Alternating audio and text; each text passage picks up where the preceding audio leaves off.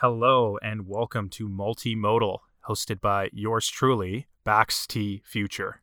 If you don't know me, I run a YouTube channel as well as a Substack newsletter self titled Bakz T Future, and I'm often making videos about GPT 3 and OpenAI, as well as AI in general. Uh, I wanted to start this podcast to sort of get the conversation going. I want to share some of my more raw ideas. Uh, if I had to describe my creation funnel, I almost I almost am thinking that I want to share stuff on the podcast, see get get the idea out, see where it goes, maybe publish a newsletter about it, you know, where writing sort of crystallizes it more. And when it's formally ready for distribution, then I'm thinking to put it out on my YouTube, which is the most crystallized and the most produced format of, of my ideas. Uh, in in general, you know, I like to just help people. I love to just talk about this stuff and I love just sharing different things I'm thinking about, different ideas. A lot of the stuff I do on YouTube is sort of open source. Like there's no like commercial interest there. You know, I, I often help people who are trying to maybe build on it or expand on it on my YouTube and stuff. And uh, so anyways, let's let's let's let's get back to earth here. That's sort of the creation funnel. I wanted to define. So you might not even know what multimodal even means. Like, what is it? What are we talking about? You know, you're a GPT-3 guy. What, what does that have to do with it? So multi Wikipedia defines multimodal or multimodality is it's the application of multiple literacies within one medium. For example, understanding a televised weather forecast involves understanding spoken language, written language, weather specific language, geography, and symbols.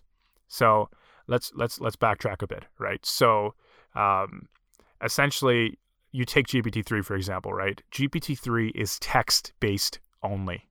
It you know it's never seen the Mona Lisa. It might have read about it. It might know its significance. It might know what's in it, but it's never seen an image, right? That's how it was trained.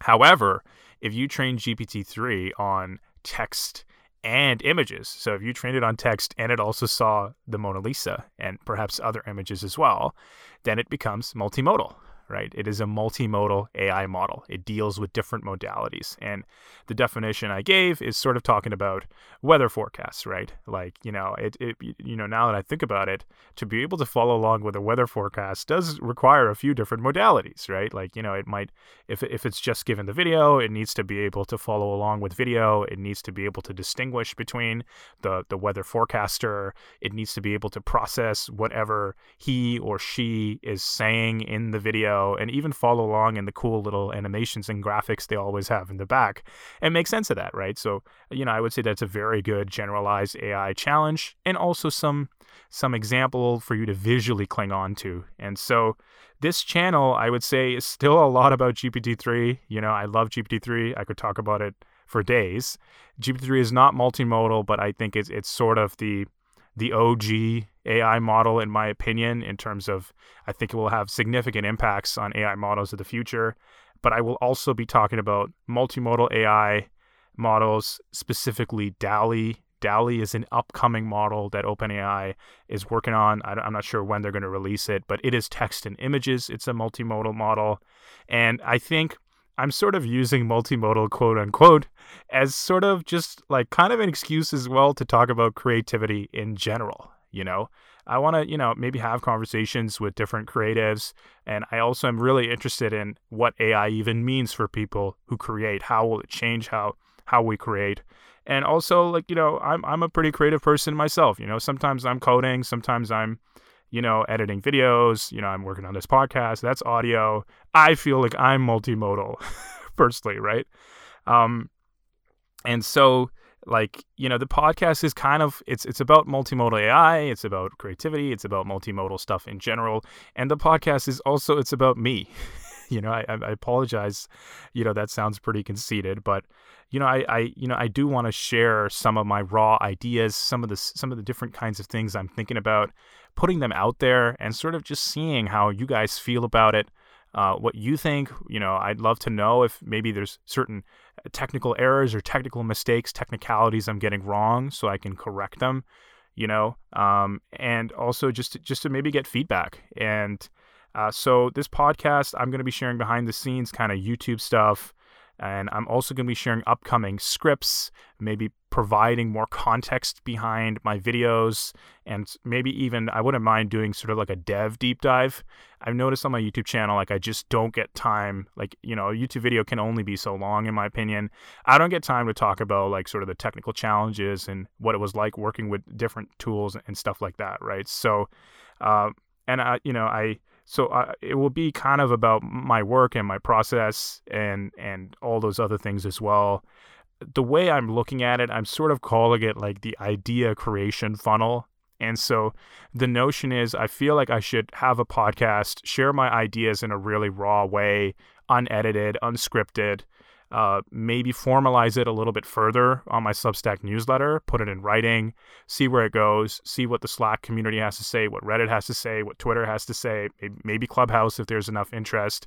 And then it will finally be ready for YouTube where it is more evolved, more formalized. A lot of my ideas could use a lot of punching up, uh, especially things I'm debating or sort of questions I'm raising. And so, anyways, so the this is this is sort of the rawest form format uh, where I'll be sharing stuff, and that's how I kind of look at its role. You know, probably even more raw than this, to be honest. Generally, is just Twitter. I've noticed just tweeting sometimes. A lot of my tweets become videos. right? And so I, you know, that's sort of how, I, how I'm thinking about my creation funnel at the moment. Uh, but anyway, so this is just the inaugural episode. Uh, the the next few episodes, uh, you know, to start with, I'm going to be talking about why I hate the term prompt engineering. I think that's going to be the next episode.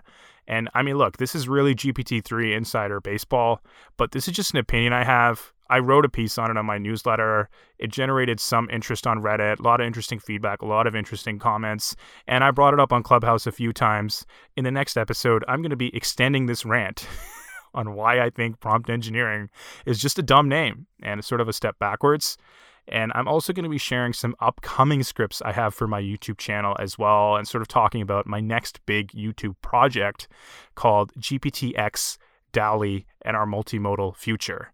Uh, it is a it is a series about 22 episodes long. Like it's the probably one of the biggest projects I've done ever. And so I'll be sharing the first two scripts just to get them out there and just to sort of get get some feedback from you guys. It, you know, I, I, hope it, it makes for easy and and interesting listening uh, as a podcast. Uh, and uh, anyways, so that that's what I have next. That's what the podcast is about. That's this is where I explain where it fits in in sort of the creation funnel of my work. And uh, anyways, I'm just really excited to kickstart this conversation here. Um, and maybe in this way you'll you'll get to know me in a more scaled out way. Uh, otherwise, you know, uh, you can always you know follow me on Twitter, hit me up there. I'm, I'm, pretty active. I have a Substack newsletter as well. Some people prefer more of a written sort of relationship. Uh, I always have my YouTube channel, and make sure you you know subscribe and like. And you know, I, I could use help getting the word out for this podcast as well. So you know, make sure you're subscribed on all the different Apple podcasts. I use Pocket Cast, Spotify. You know, I'm hoping to distribute it everywhere and uh, make sure you tell your friends about it. A lot of people I've I've come across in the GPT-3 community have seen my videos before, but they might not know me or know I have a podcast, and so I'm just really excited to uh, to to to maybe get them on board as well. So make sure you tell them about it. And uh, anyways, uh, that that I, so I'll have links in the description to all the different ways to connect with me. And anyways, I'm really excited to continue this discussion as a podcast. Thanks so much, and I'm excited for this new adventure.